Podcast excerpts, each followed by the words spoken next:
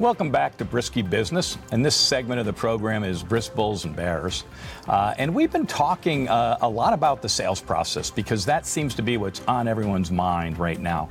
Uh, and I'm going to use uh, this segment uh, to help exemplify some of uh, things we can do right in the selling process. but before I do, since this is Bulls and Bears, you know, it's interesting after this many programs now, the variety of folks we have. Many people have said in the public markets, invest in a 401k, which I wholeheartedly believe on. IRAs, you know, tax benefit, these types of things. And I think that's all well and good. But most people are really interested once they start to get those pieces of their investment strategy in place and are starting to max out their 401k, they start to look at individual stocks and they start to ask about how to invest in these individual stocks and what should I do and what kind of advice can we give here. And for me, it's just live your life pay attention. And when you have an unbelievable experience with a company, see if they're public. And if you're having an unbelievable experience with a company, there's a good chance that others are, and that could drive that stock to great heights because there's a lot of bad companies out there.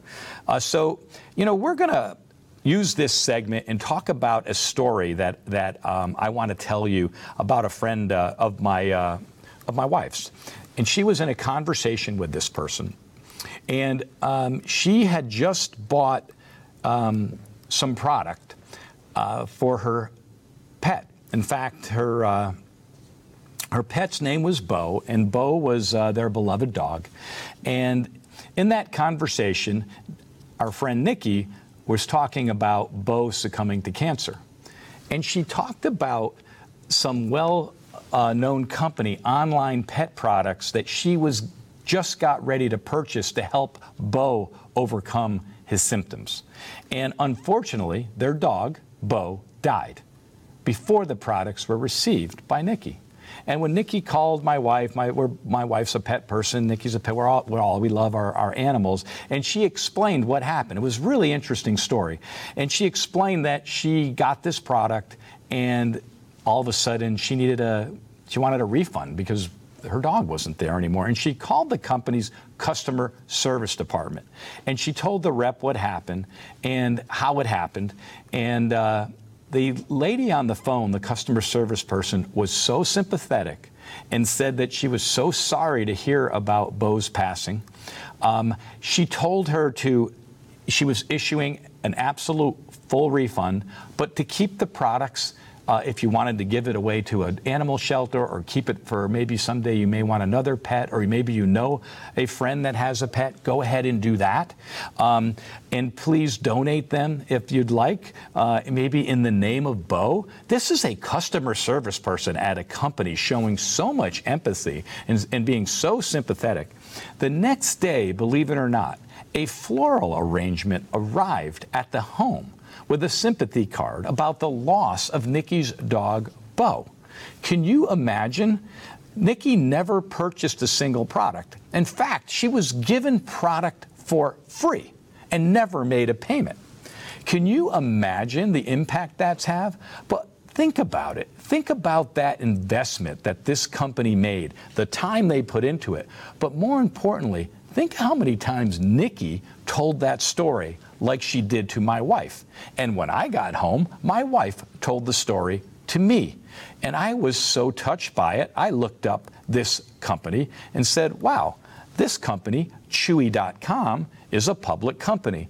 If they treat their, com- their customers like that, maybe this is a good company to invest in. And not only that, maybe this is where I want to shift my buying habits to because these people do it the right way. And that's exactly what we did.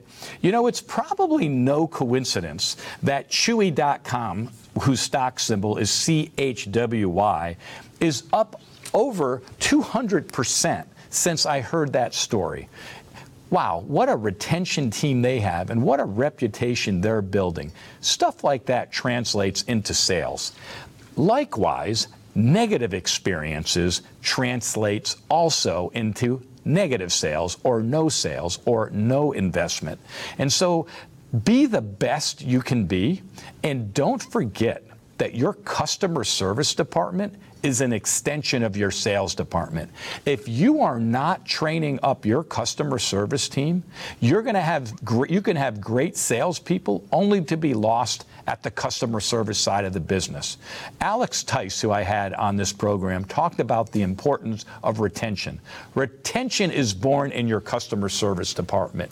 Absolutely no question about it. So you best invest heavily in your customer service department because they are the key to continued and ongoing sales. They're the keys to those referrals that we've been talking about. So you want to make sure that you are driving that home uh, with your customer service teams and make sure they know that they're part of the sales team, that they're part of that sales team. Now, when you start thinking about this sales process and what Chewy did and being part of the sales team, do you always have all the right tools? That will be interesting. You better arm your customer service teams with the right tools. Many companies, I talked about this uh, on a prior segment, on prior shows, uh, have what we call the sales prevention team inside their company. Those people in the company that somehow are driving off customers. Those customer service people with bad attitudes that are driving off customers. Why are you working so hard on your uh, sales efforts. And meanwhile, you've got people in your company that are part of the sales prevention team driving your customers away. You've spent all this money keeping in mind 20 phone calls to just get an opportunity to meet with a buyer. You get them in the door, and then the sales prevention team shows up and drives them out of your business. Weed out the sales preventers in your company and, and reward those that are keeping and retaining your hard earned customers out there in the marketplace. Absolutely critical that you do this. Uh, I would dedicate uh, all types of training to getting more and more of your staff to be salespeople. This is something that we're working into our business. We are cross training everywhere. Uh, you should be cross training not over only in sales, not only in customer service, but in other segments of the business. Just today, in our QA area of the business, because we have open conversation about what's going on, our QA manager came up with a referral uh, in our pets CBD business that we're launching because he knew a, a uh, he had a relationship with someone who owned multiple veterinarian clinics, and that's also already been passed on to the sales team. That is is the opposite of sales prevention, right? That is sales creation at every level. We've also had folks in our accounting department make referrals. You have to get everyone sales minded. And it's really interesting. When you get the whole company sales minded and giving referrals to your salespeople and getting your customer service team working on sales, guess what happens? You get cooperation the other way to the operation end of the business. You'll get your salespeople who aren't always great at giving you paperwork, you'll get them being more cooperative because they're appreciative that you're working or other departments are working just as hard at retaining those customers. Develop a sales mindset throughout your company. Develop a sales retention business throughout your company and start cross training them. In our business, we even have accountants that are out on our production floor making product for customers so they understand how difficult it is and the pride that goes into it. Start that cross training, but make sure your whole organization is sales minded. You go ahead and do this, you're going to see an uplift in sales. And don't be afraid to provide those incentives. Provide a little bit of recognition for those that are passing on good customers. And you know what? If you do that and they feel a part of the process, they'll also start bringing talented people to your organization. Recruiting the right people. Come comes from happy people in your company, people that are rewarded, and they feel like they make a difference inside your company. So let's make this happen for your business. Let's be sales minded. Let's be customer retention minded. Let's turn our customer service department into sellers. And let's go ahead and weed out the sales prevention teams in your company, in your business. And you watch your business flourish. So let's talk about uh, a program that I encourage you to go back to the uh, NTV USA app and take a look at. We did a program on culture, and in that program, we talked about mentoring people in your company. And so, since this segment is on mentorship, I want to make sure you go back. I'm going to encourage you to go back and look at how to create a good culture and some of that activity that you can do. So, you might, if you find this intriguing, go back and take a look at that, and I think it will help you. Uh, and what I'm talking about specifically is mentoring new hires. Um, that is such an important process. It's interesting. We'll spend all this money to recruiting agencies. We'll work so hard to bring a new and talented person into our company. And then on the day one, the day they're so excited, the day that they have the most apprehension about coming to the job, what to expect, you know, there could be a little bit nervous. What are we going to do on that first day to lock them in right on the very first day?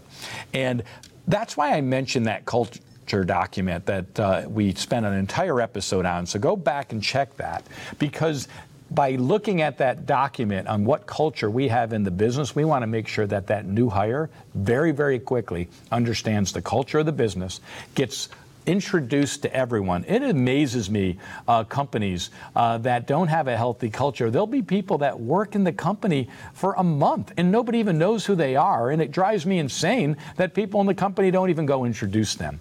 What I like to do on a first day for a, for a new hire is to walk them around myself or make sure the supervisor who brought them in walks them through, introduces them, invites them to a first day lunch, really gets them acclimated into the culture of the business, starts to build those relationships, and then starts to go over the culture document.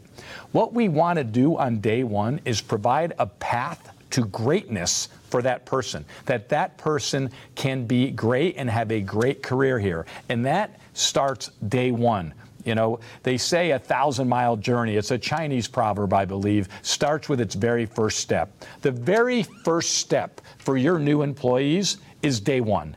You got to make that great first impression. You know, that cliche is real. You do not get a second chance to make a first impression. So you make sure you make that first impression on day one. I have a phrase I like to use fresh eyes are the best eyes. Encourage those new people that are coming in to ask those questions. Now, ask them intelligently, don't be belligerent. Make sure they understand the whole process in a company. But if there's some contribution that they can make on day one because their eyes see something that they have a question about, how cool would it be on your first day of work to go home and feel awesome that you already made a contribution to the business and people talked about it? You know, we don't always always have all the resources to do all these things.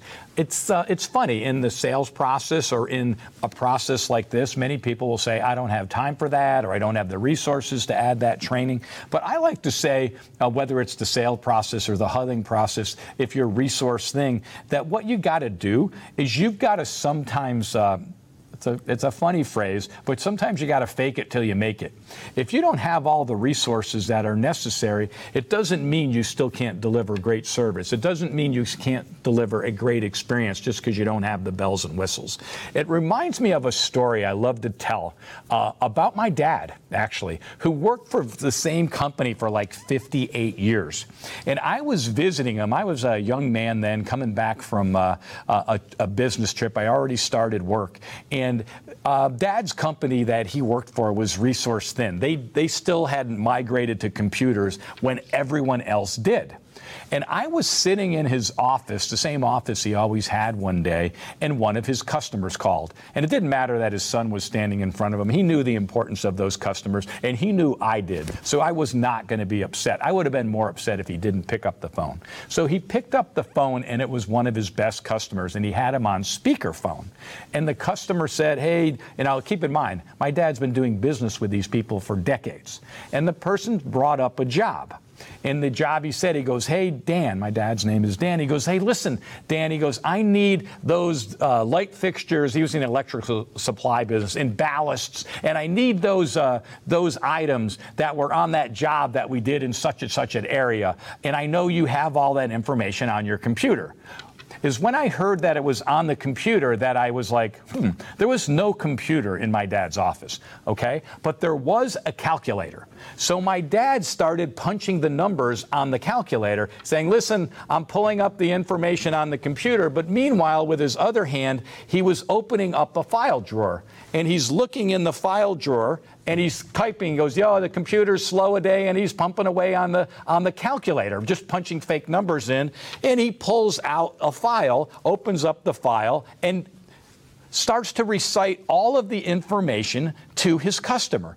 And his customer says, Dan, I am so impressed. It's amazing that computer system you have, how you have such access to that information. My dad had the old school system. He knew his customers wanted to deal with companies that, you know, were technology rich. So my dad was technology rich. He knew how to make a calculator turn into a file system and call it a computer. Fake it till you make it. But let me tell you something. He was spot on. It wasn't fake it with lack of integrity. He just maybe told one of those little white lies because he had the information at his fingerprints uh, tips quicker than he could have got it out of a computer. And he was able to exude confidence into his customer. And his customer was so impressed with the technology that he had well in hand, no pun intended, intended to make stuff happen. I love that story. So many people look for excuses. Don't look for the excuses, look for the path forward. Look for a way to impress your customers. Look for a way to give extraordinary service, uh, even if you have to use maybe a few tricks of the trade. No reason to find excuses. Find reasons. No reason to see the wall, find the door, or find a window. And that's what my suggestion is for you. As you know, I love to end this segment on, um, on gap moments. You know, gap moments to me is that, that moment you find every day. More and more people are under so much pressure and so much stress. That is one of the things I keep hearing. People are so stressed out. They're so concerned. They're working double time. They're not employed. They're trying to find work, and they are finding themselves deeper and deeper into the doldrums. Listen, I'm not suggesting that you go and pull money that you might not even have available to go on a vacation. You know by now, gap moments are not about that. Gap moments are about finding something joyful, something to pick yourself up every single day. Most people know for me, those are sunsets at the end of the day and a cup of coffee with my wife every morning. That is a moment of joy that I have. And I rarely drive by something beautiful. I'll take the five minutes to find it. I'm encouraging you to do the same. I'm seeing a lot of depressed people out there. I'm seeing a lot of people struggling with finding even a time to smile. I'm finding less and less people finding time to Zoom their friends. You do not want to be looking for a job or an opportunity, or you do not want to be in the selling process with an attitude that's defeated or I'm down, or my body language is dejected, or I'm slumped over in my posture. You're going to have to find those things, and they're all around you. Open up your eyes. Open up your eyes and see them. See them clearly. Realize that even in tough times, the sun does shine. Even in tough times, flowers do bloom. Even in tough times, you'll find a baby laughing. Even in tough times, you can seek a friend's embrace. Don't allow the pandemic to bring you down and defeat you. You can be realist. It's tough. It is tough, but you can find those times. You can find your happiness. And by doing that, you're going to be giving better presentations about yourself. You'll be a better husband. You'll be a better brother, a better sister, a better friend, a better employee, and a better prospect when someone's looking to hire you. And I'm going to conclude Brisky Business right here Put a smile on your face and go out and make something happen in your life. I'm Dave Brisky. This is Brisky Business.